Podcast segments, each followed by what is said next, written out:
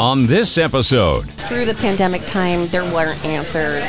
No one knew anything. We, you know, I've called lawmakers all the time, and I was like, "Oh my goodness, this is just right. What a mess." And so that's all folks really needed was, "Hey, we're here for you. Today is awful. Maybe tomorrow's better." And I think an action item of asking people, "Well, you know."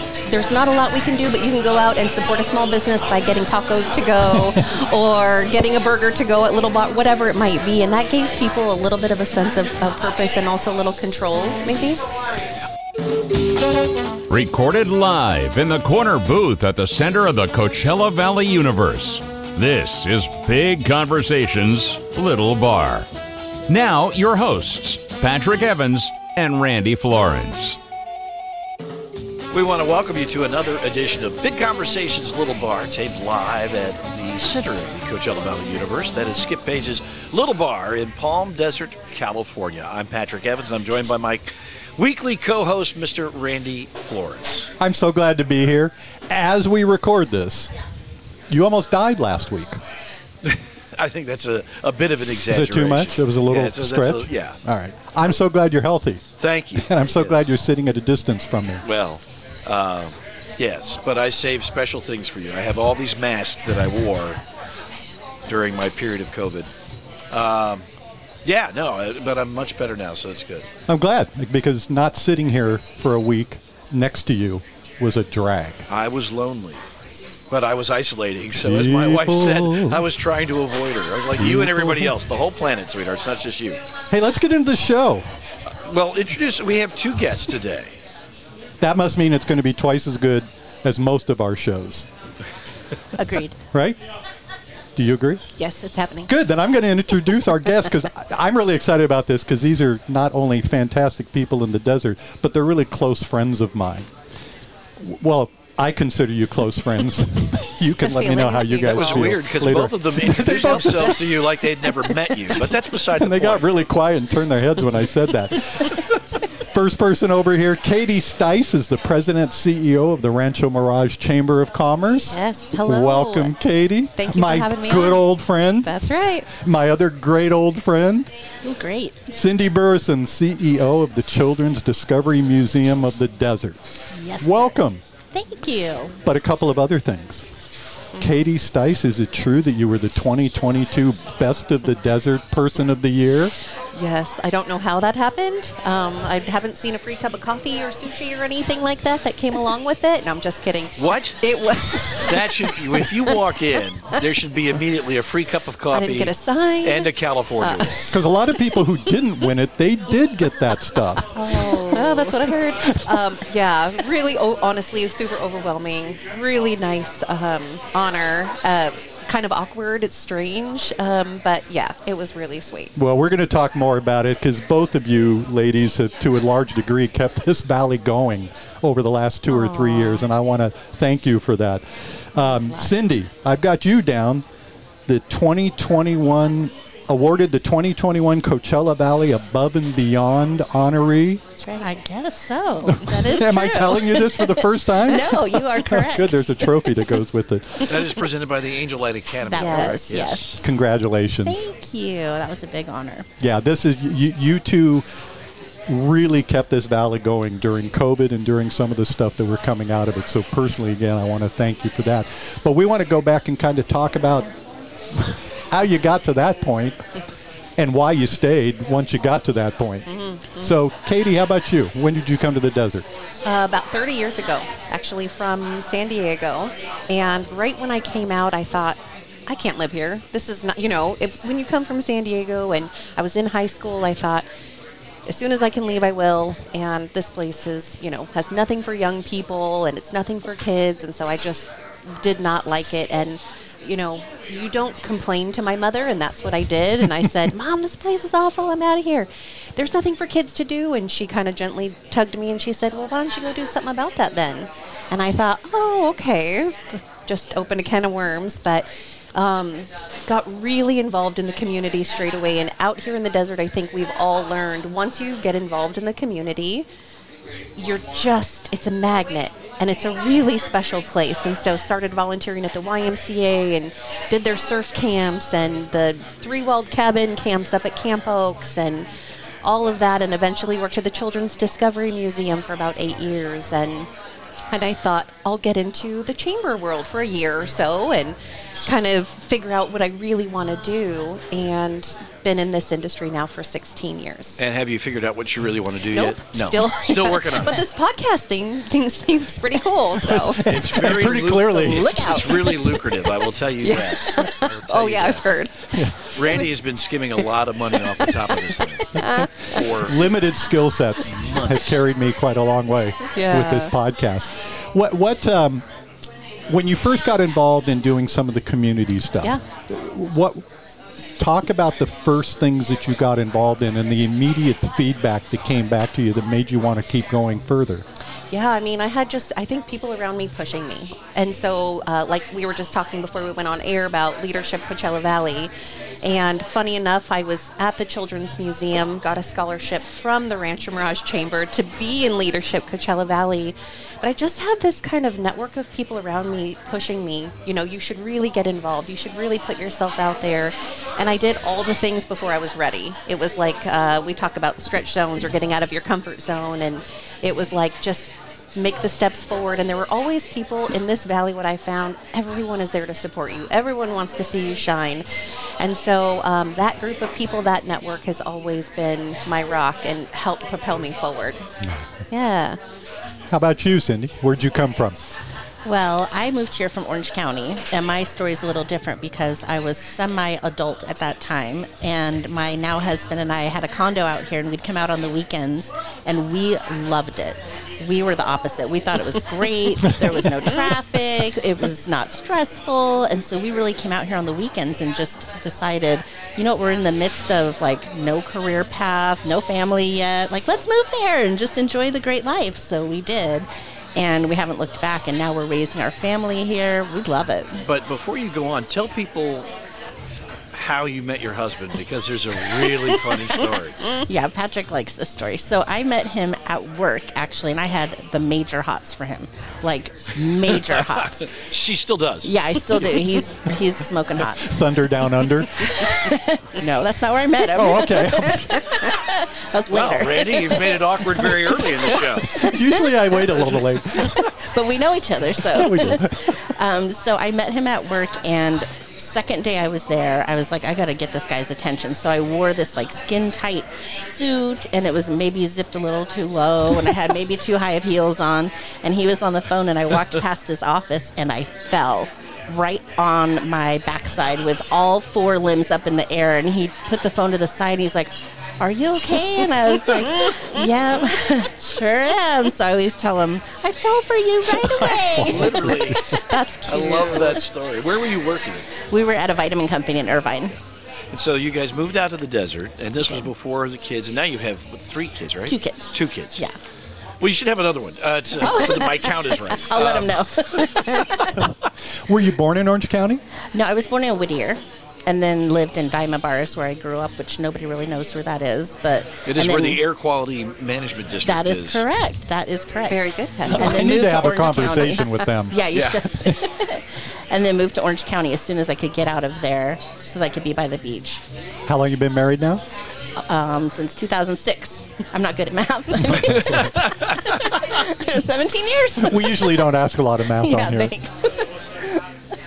But yeah, we've been married for a long time. And so, what was the first gig you got when you guys came out here and you were looking for work? Like you said, there were really no concrete career plans. What was the first thing that you did that kind of looped you into the desert?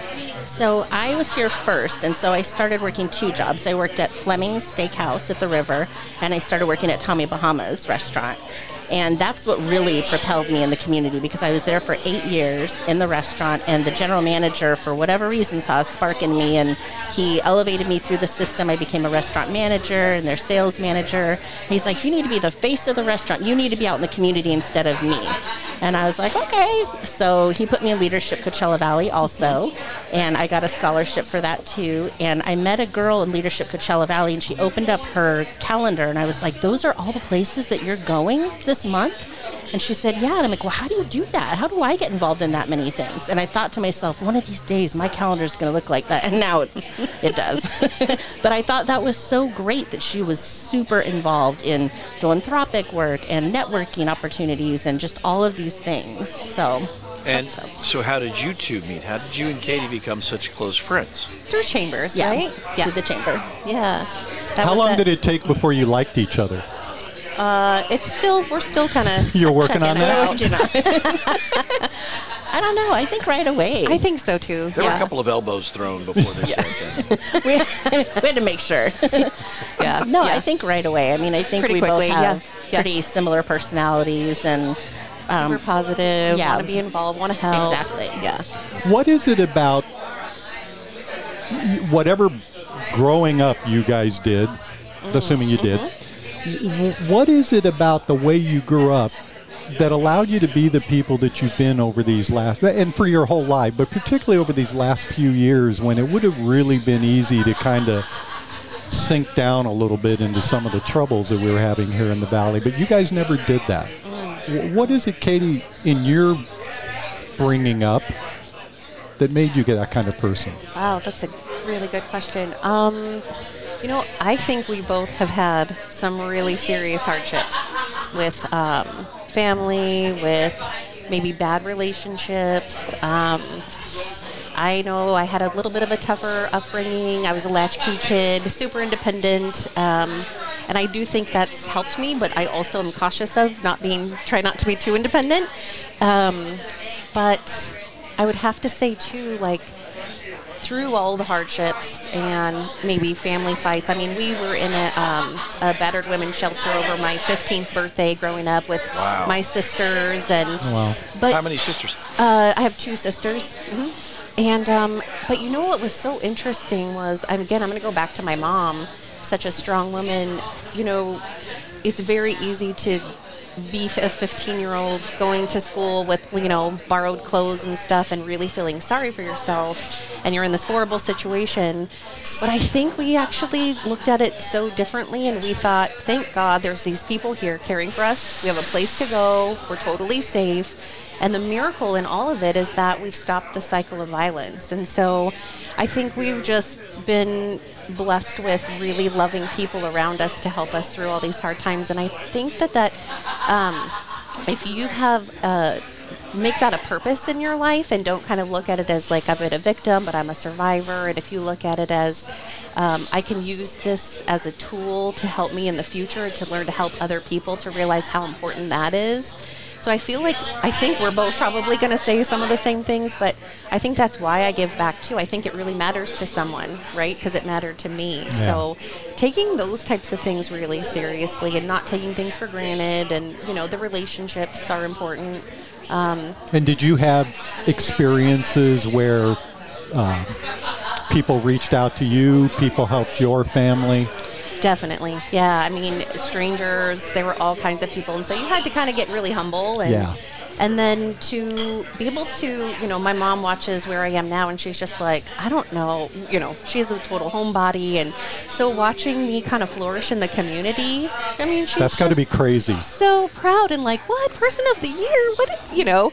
Um, so it's really cool to see, and, and I get to give her credit for like being such a strong woman and uh, teaching us, you know, to to go to church and embrace, you know, the Bible and to embrace community and and and live who you are out loud. You know, it's been fun, and I mean, it's scary though. We put ourselves, I think, out there a lot You do, both of you. in the community and it's scary like you mentioned the pandemic and during that time I talked a lot in the community. We were on, I think I did a live video almost every day.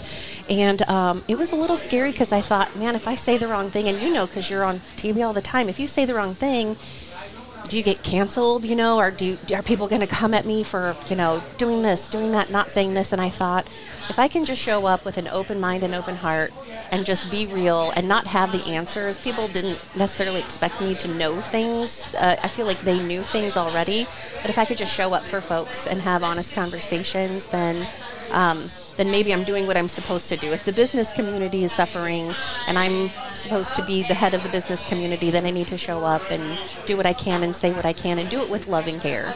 Well, and one so of the things, it came through. Mhm. Uh, one of the things I really appreciate about what you were doing throughout the pandemic and post-pandemic, you're such a great cheerleader for people.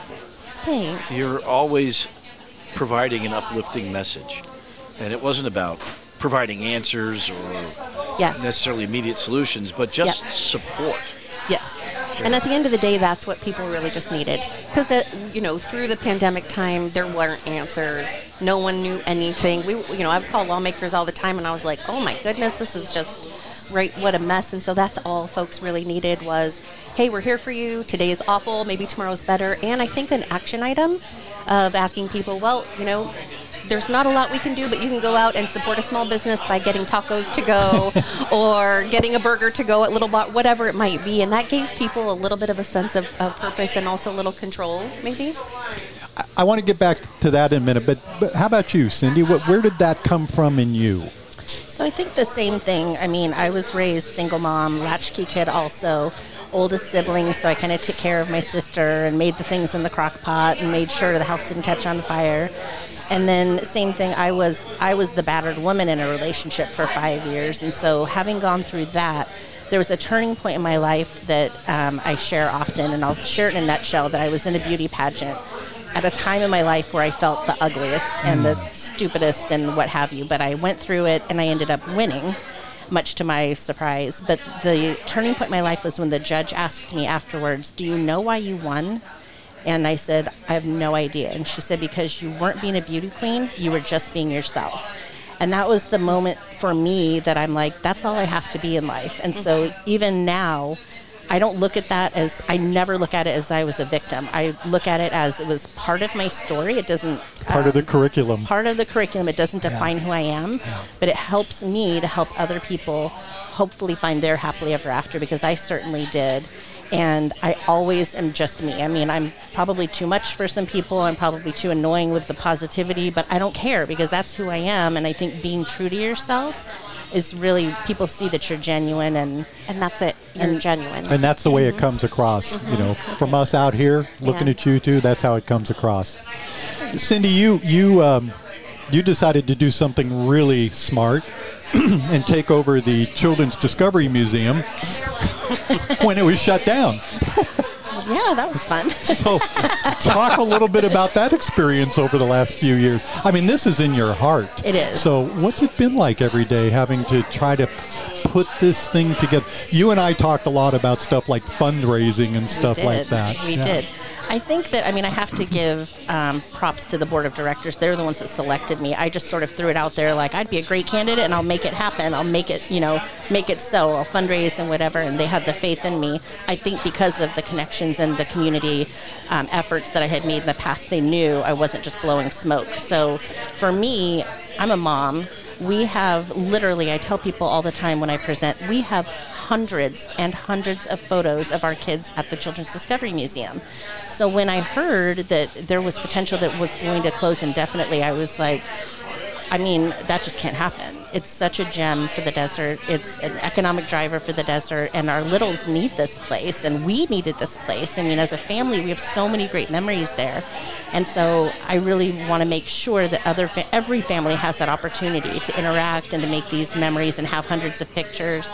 So on the daily, it's just like it's just the grind. I mean, there's four of us on the staff right now. We're working on a reverse timeline to reopen in March, and we just are checking off all the boxes of things we have to do between now and then. And, and I love it. And I know that I, I work really hard. I work sometimes long hours and what have you, but it's in my heart for sure, and I, I never take it for granted. I Was there it. ever any doubt during the early No. times? Never.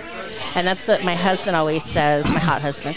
Um, he always says, if you hadn't stepped up, what would have happened? Who would have done it? Wow.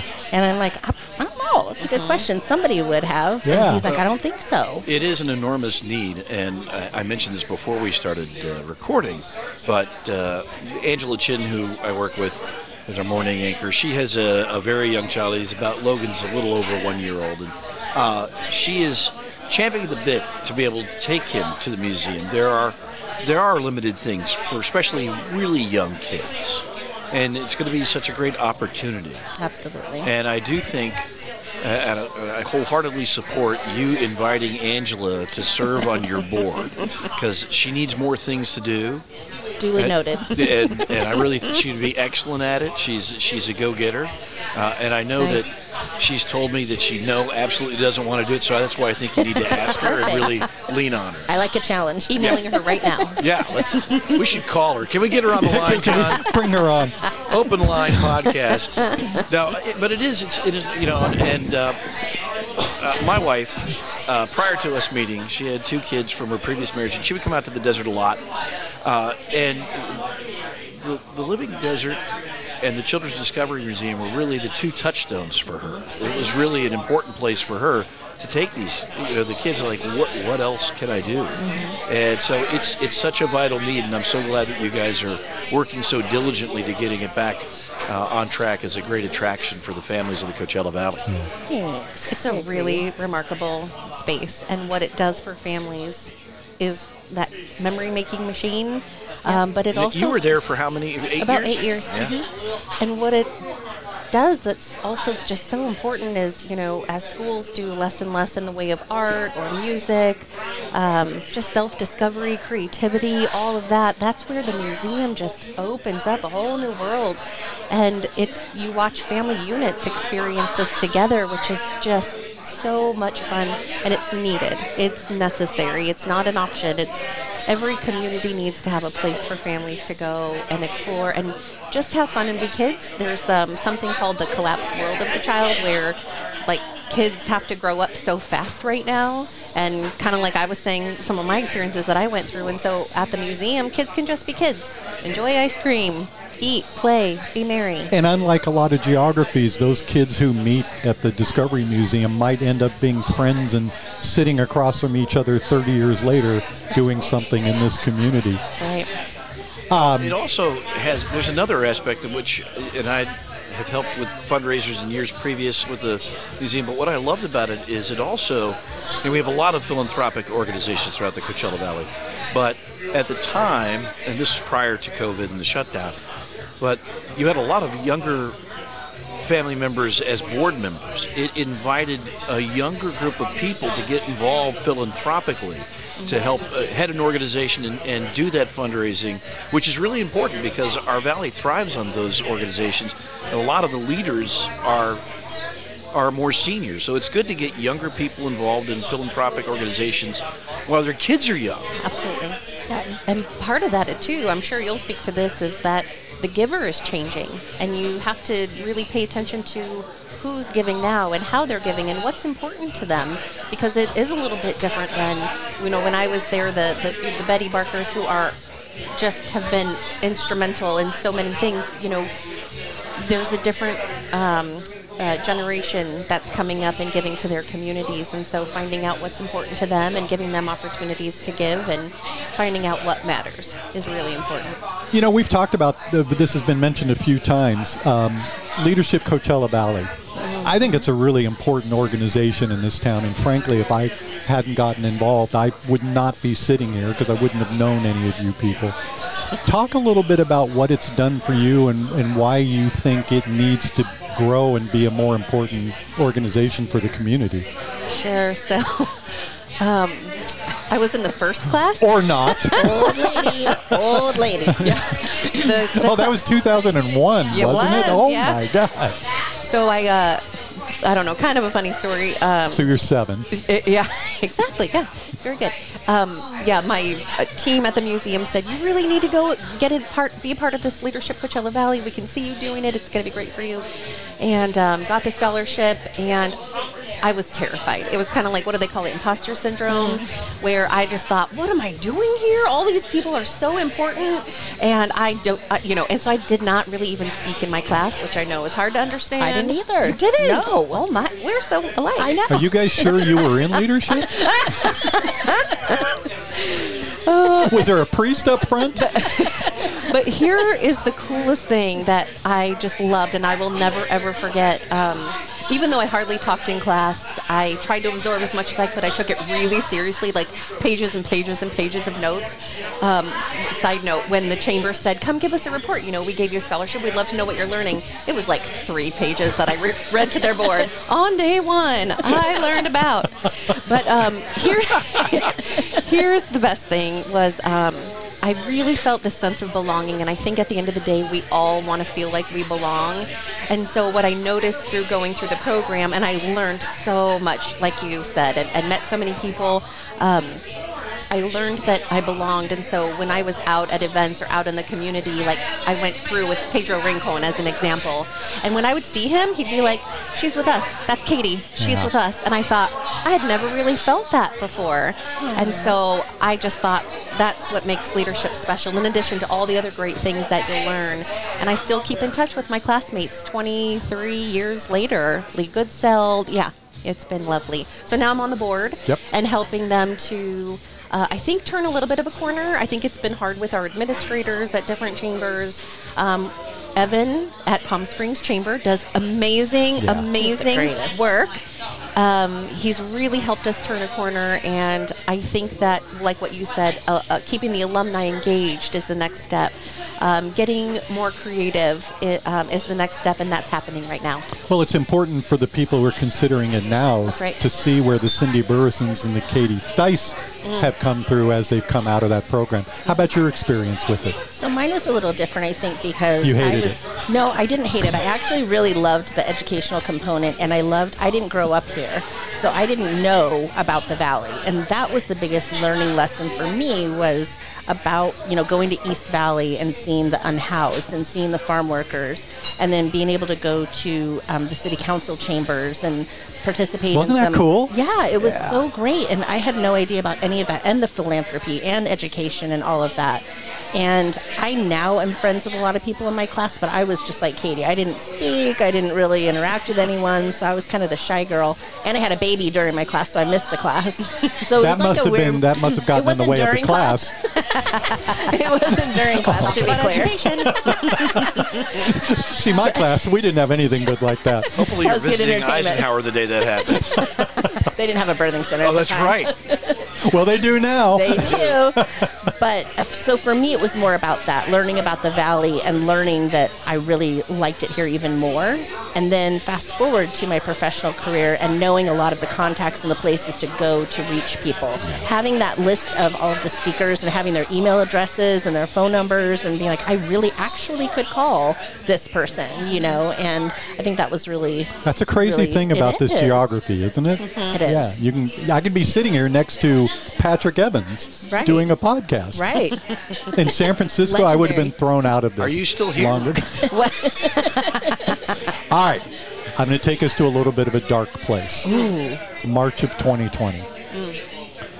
How long had you been with the Rancho Chamber by that time? Just a little over a year. A year. Mm-hmm. Talk about. now, I certainly remember those days coming up. You know, mm-hmm. I was on the uh, safe running the safety committee for the Boys and Girls Club, so we're looking at stuff every single day. Yeah. CVEP, we're looking at stuff every single day. Talk about the days coming up just before we heard that the tennis tournament was shutting down. What was the feeling, and what were you kind of thinking you were you might have to start doing? Ooh, rough, yeah. So an interesting thing was the chair of my board at the time uh, was Ken Wheat, and he is now COO. I think he was CFO at Eisenhower. And so I had a lot of information coming our way. So he is a hero in my book, always will be, because he was not only at the center of the health crisis, but as my chair of the board, the center of the business crisis. What a benefit that had to have been. It really was because we were just getting constant information as they knew it, um, and that helped us. And it, it- interestingly enough, we had a planned a um, a home expo that week um, at, over at the Omni, and we were just like, it's touch and go. It's got to be touch and go. We're not really sure if we can have it. So the day before I went to the Omni, it was all set up the, you know, Bright Red Party Rentals had been there. They had set everything up. We were ready to go. I did a little live video because that's what I do, and said, We know. we're having this event tomorrow." You look familiar. Yes. Live videos, yeah. Hello, that's me. Um, and then Yeah, the day before he called and said, "Katie, this is just getting out of control." Like, um, and we had a real serious conversation, and we just knew if we're what the Omni is what two miles away from Eisenhower, which is like the epicenter.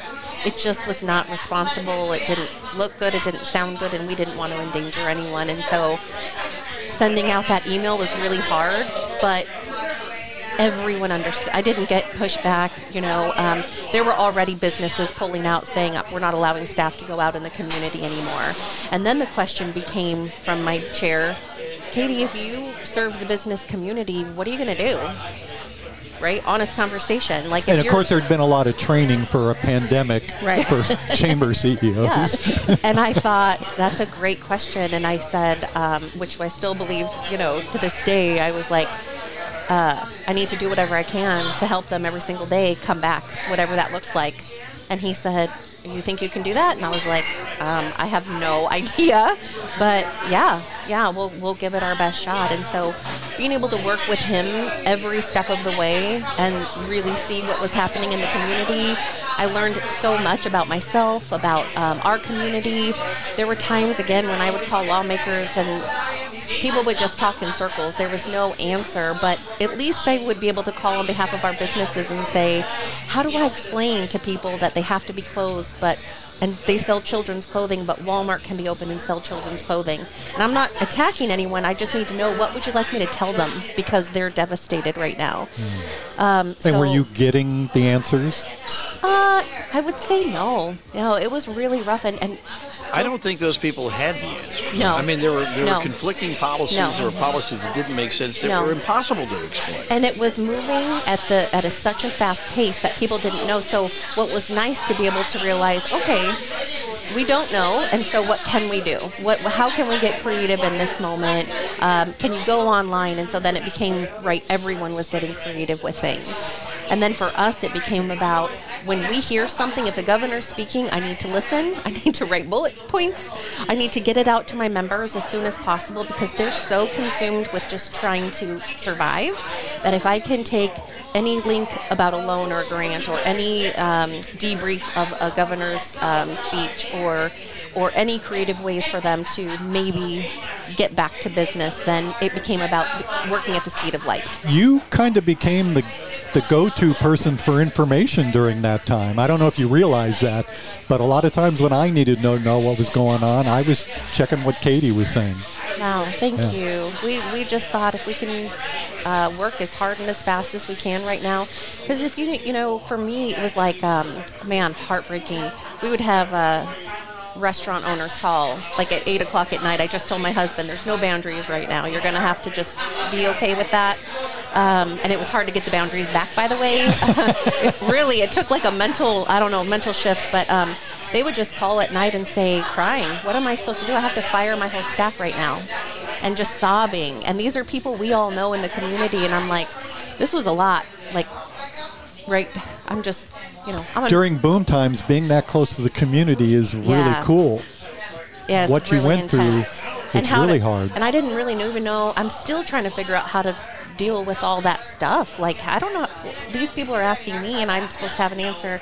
But if you can just take a step back for a second and hear people and then walk them through, they're so in such a state of panic that you can just say, um, not just, you can say, you know, there's um, unemployment, there's things in place that are going to help people.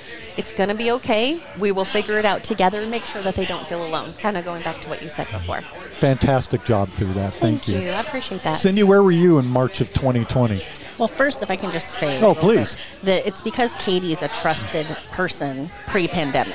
So everybody knew Katie. Great everybody trusted that she knew what she was talking about, and she's kind of like the the sister or the friend that everybody wants, and they really trusted her. So when she said things, they really took it seriously. When she suggested things, her track record was such that they knew she was giving them good advice. Well, It and they knew where her heart who- was, too. That's too. right, Yeah. exactly.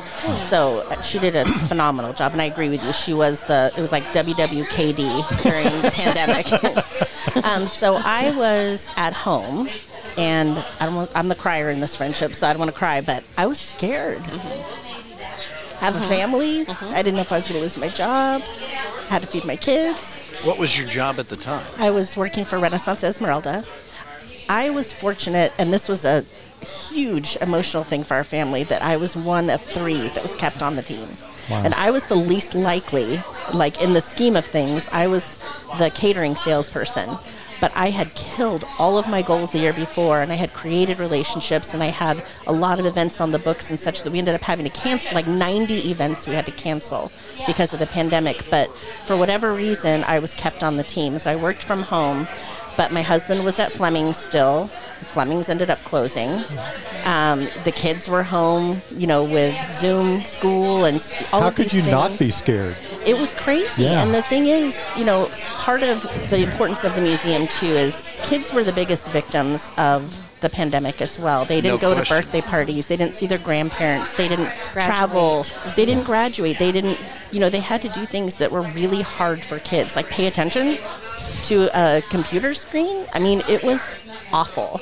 And trying to balance that with paying your bills and working from home and all of these things, it was really, really tricky. But whenever I needed information, it was her that I was like, oh, she's on live. I got to watch her real quick in between my stuff, you know, because I knew that she was going to have the latest and greatest and most accurate information. So, but it was tough. It And was really being tough. somebody who's so naturally upbeat and effervescent, Me?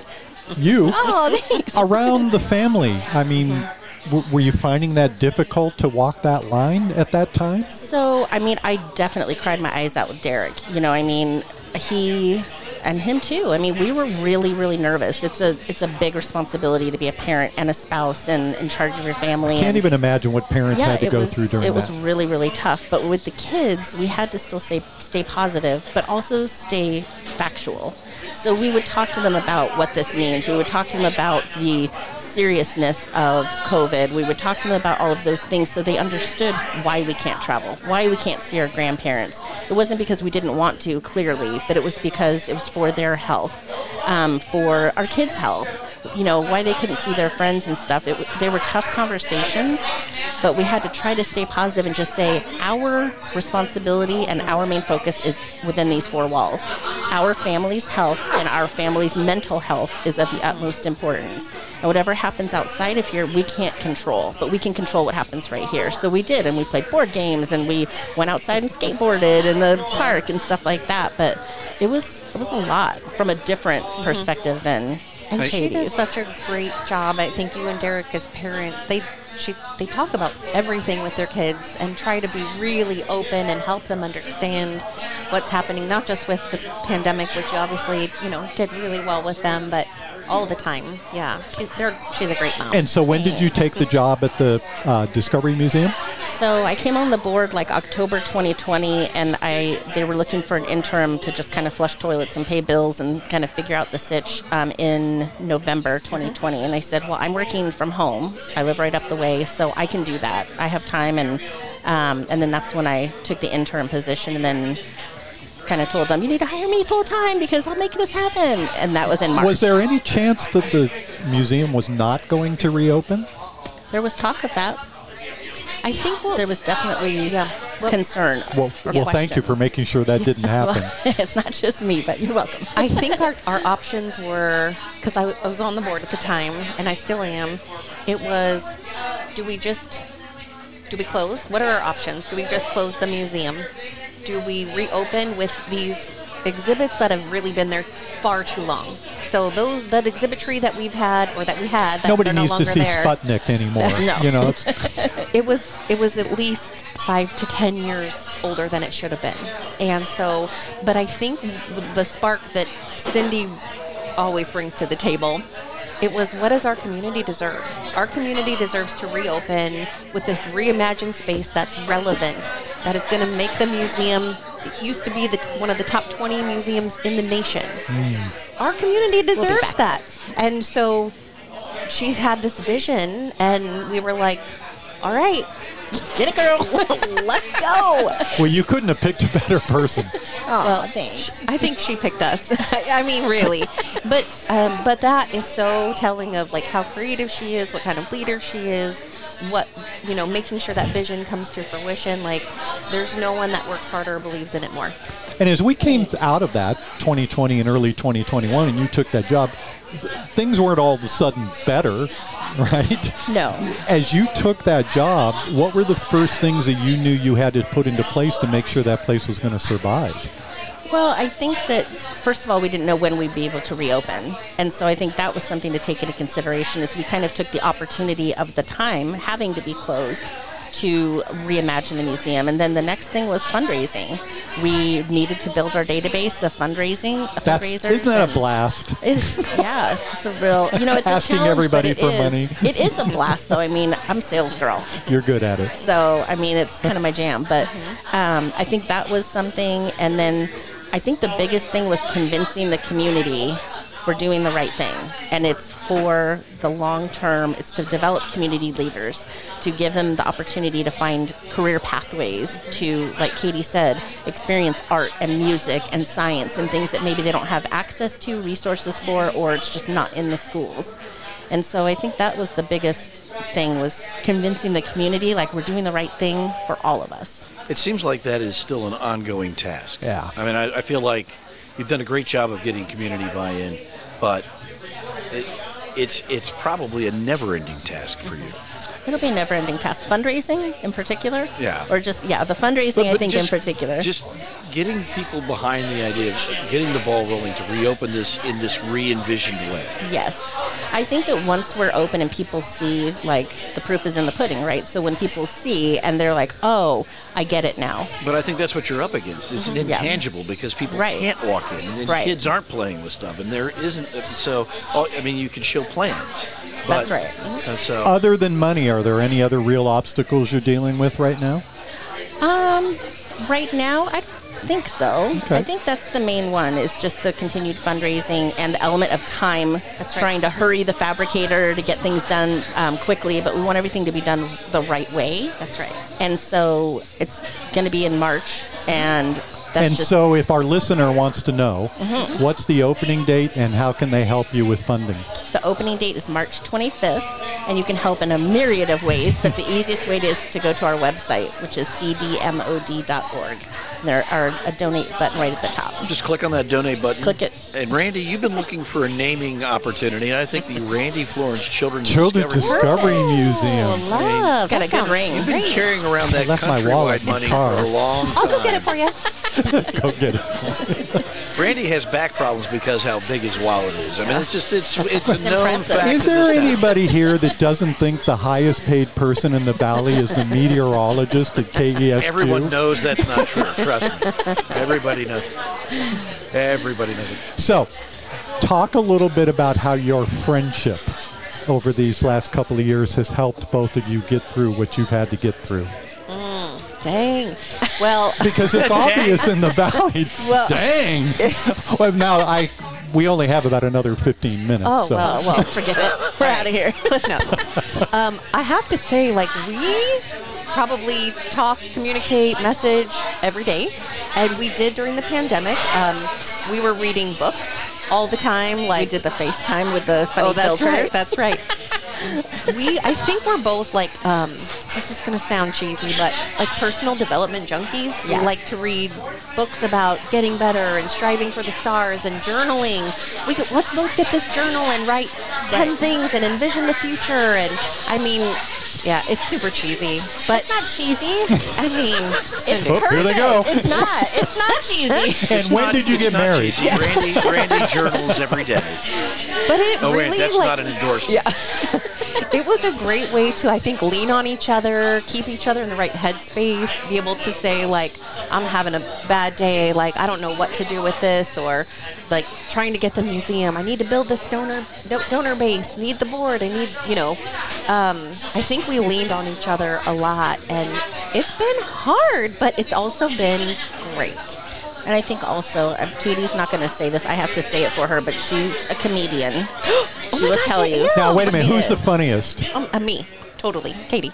Katie thinks didn't she is. Okay, Katie thinks she is. You agree that Katie thinks she is. Who's the funniest, Cindy? No, Katie is. Okay. Just kidding. I'm really funny too. She is has really the best funny. Well, we've got another. hair. We have another ten minutes, so hopefully we'll see some evidence of. Well, you should tell them about. Um, so we're planning to go on a trip to Hawaii. Have you Just ever the been? two about of you? that? Yeah, just Have the you ever of us. been? Girl trip. Yeah. Which where are you going? Well, she'll Uh, tell you. Hawaii. I mean, Yeah. the big I- mainland. Oh, the big, yes. Okay, the Big Island's great. Love the Big Island. But we were reading up about it. Did you know that they have a rule you're not supposed to laugh above a certain decibel? I did not know that. You guys can't come into the country. No, Maybe- exactly. Yeah, it's uh, actually a law. Um, You know it's- that uh, Hawaii does have an extradition treaty with the United States. You can be removed. Did you? So if Tell me you- about that, Katie. Yes. So if you laugh above a certain decibel, you get in trouble. The law is called aloha. Low. Oh. Keep the ha's low. So, see, see, Well, that's So all the I time we have today. Where will the evidence that Katie's the funniest person? Yeah, I thought Katie was the comedian. I'm the patient one. You're the patient one. But you you're- the patient. She is know, the patient. but one. you I also think it's look like really a really good supportive- straight man. I think it's really supportive of you, Cindy, to tell her that she's the funny you. one when she's rifling off aloha like I said, jokes. we support each other. We lean on each other. That's all part of it. it's my job. All right. long setup. The, the Discovery Museum. yes. When we walk in Mm-hmm. on the day of opening, what's going to be different from when we walked in the last day it was open? I will be crying. That's for sure. I mean, you always cry. I do always cry. I'm a crier.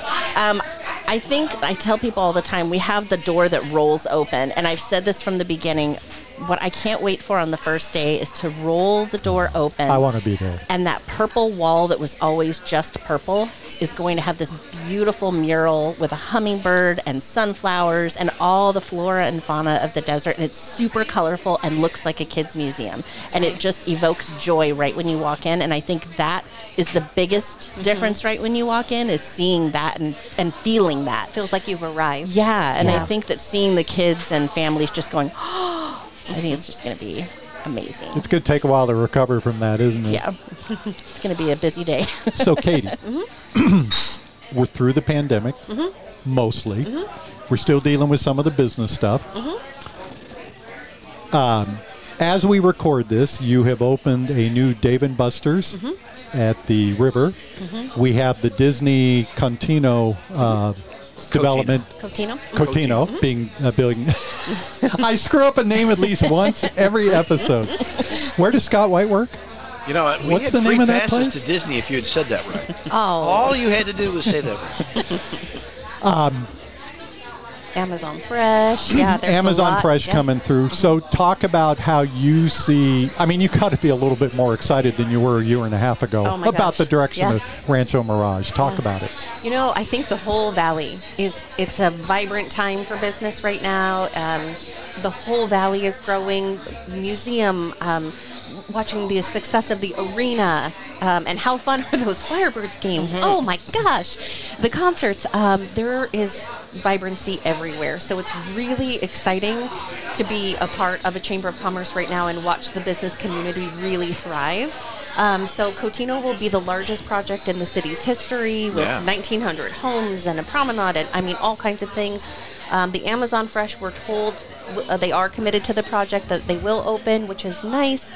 Um, Dave and Buster's is a blast if you've not been yet. I mean, the, the, the quick highlight for me was, um, you know, I did the, you know, Katie thing, go around and try to be the hostess with the mostest and say hi to people and shake hands and uh, eat some food, which was great. And the staff was lovely. And then my husband gave me a little elbow and he's like, let's go play that game.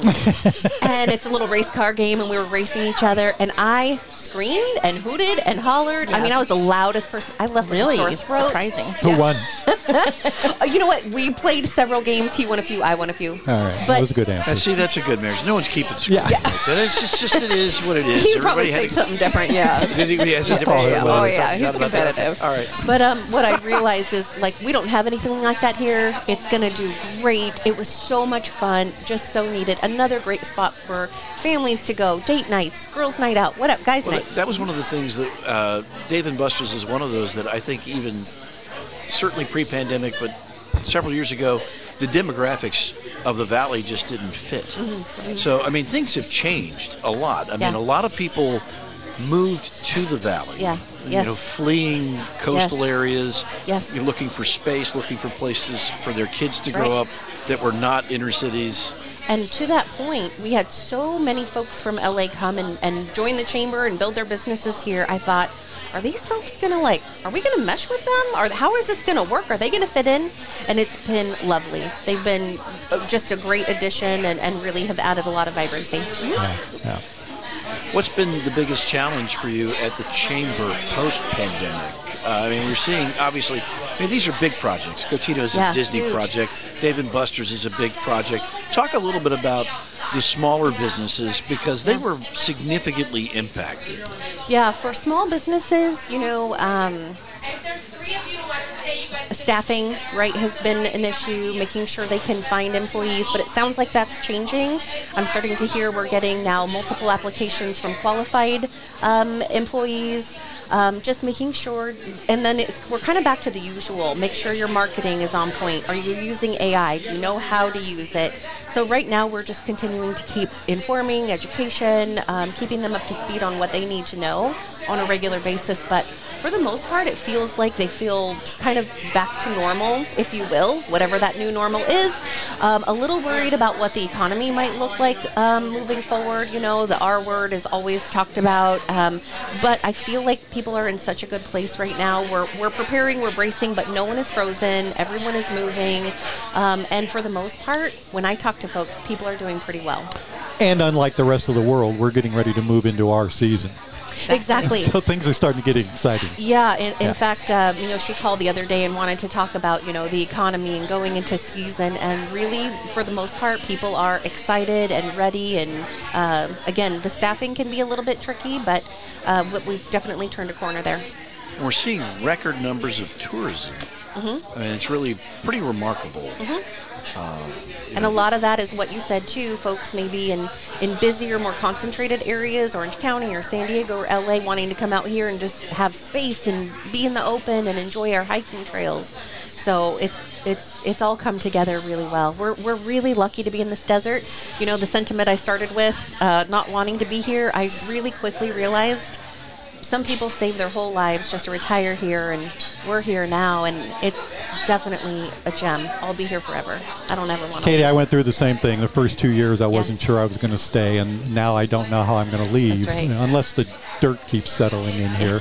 uh, but I don't know how I'm going to leave. Listen, we're going to wrap up here, but I personally, I have to thank both of you ladies. My time at the Chamber of Commerce would have been a lot more difficult if I had not had the support from the two of you while I was doing that. Thank you. The friendship that we, we've developed in my well, you and I've known each other now since about Yeah. 2013. That's right. Yeah. Um, the friendship that we've developed have been really important to me. So thank both of you. And, and for everybody in this valley, thank you for the voices that you have been and the way you've kept everything kind of positive when it would have been really easy to go the other direction.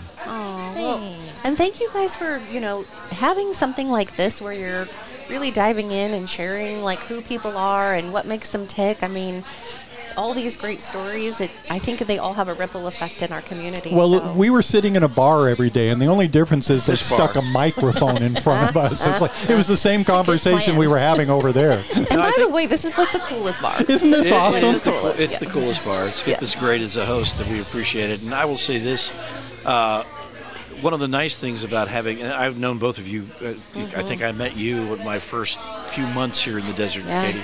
Uh, but you- you've both been guests on I in the Desert. Know you guys pretty well, but every time we have a podcast with people that I think I know, I get to know you a lot better, and it's really a, a pleasure to have you both on. Well, and if I can just even tell you, like, watching you in the community, MC all the events, like, show up for nonprofits like that, and you know, a lot of times they don't have someone who's a professional speaker up there doing that work, and it really, really matters. I mean, it we She's buttering you up for the She museum. is. yeah. Oh. So uh, the Rammies are coming up. All right, and I want to tell you, if you don't ask me, I'm going to ask them because I missed the Rammies. I had to be out of town. That's You- right. You, didn't invite me to do that. Uh, We'll move the date for you. I- Whatever I will, it takes. you just tell me the date, and I'm going to circle it and hold it because the Rammies. I've done that event before, and you reimagined it, and it's better than ever. And I really want to be a part of it. Well, I, I will tell you also what I've discovered is And how I promise important Randy will not be my plus one. I promise. how important you're going to feel like crap after I finish this. how important he is to this community. It, it has it's meant a lot to me to be around him as we've gone through all of this. Do not ever walk through the arena with this guy if you have to get to your seat oh. within just a couple of minutes because it's going to take you 45 minutes to get through there. That's just because I stop at all of the bars. It's not because people are talking. to me. Cindy, Katie, this meant the world to us that you were here today. And, and the fact that you did it on short notice, thank you so much for helping us out. You're two of the stars for the Valley, and it means a lot to us that you were here. Thank you. Thanks for having us. Yeah. Really important. We look forward to the r- grand reopening of the Children's Discovery March 25th. March 25th. Donate at cdmod.org, please. Help That's us the get girl. there. Help us get there. And of course, uh, the chamber stands ready to help any business person in the valley. Right. Anybody? You guys are there as a tremendous resource. We appreciate you both. Thank you. Uh, my thanks to Randy Florence. Our, I'm glad you're back. Uh, I'm, I'm so glad you're healthy and alive. uh, me too. Me, me too. My wife was paying up my life insurance. I only had eight or nine other people to consider for this spot. I only have one other person, and he starts next week. No, I'm kidding. I'm absolutely kidding. John McMullen, our producer, and so many more hats that he wears. Thank you very much, sir. And we appreciate you all listening to Big Conversations, Little Bar. We'll drop a new episode real soon. Stay tuned. Thank you for joining us for Big Conversations, Little Bar with Patrick Evans and Randy Florence. Hear our entire library of episodes from BigConversationsLittleBar.com or most major podcast portals. This podcast is a production of the Mutual Broadcasting System.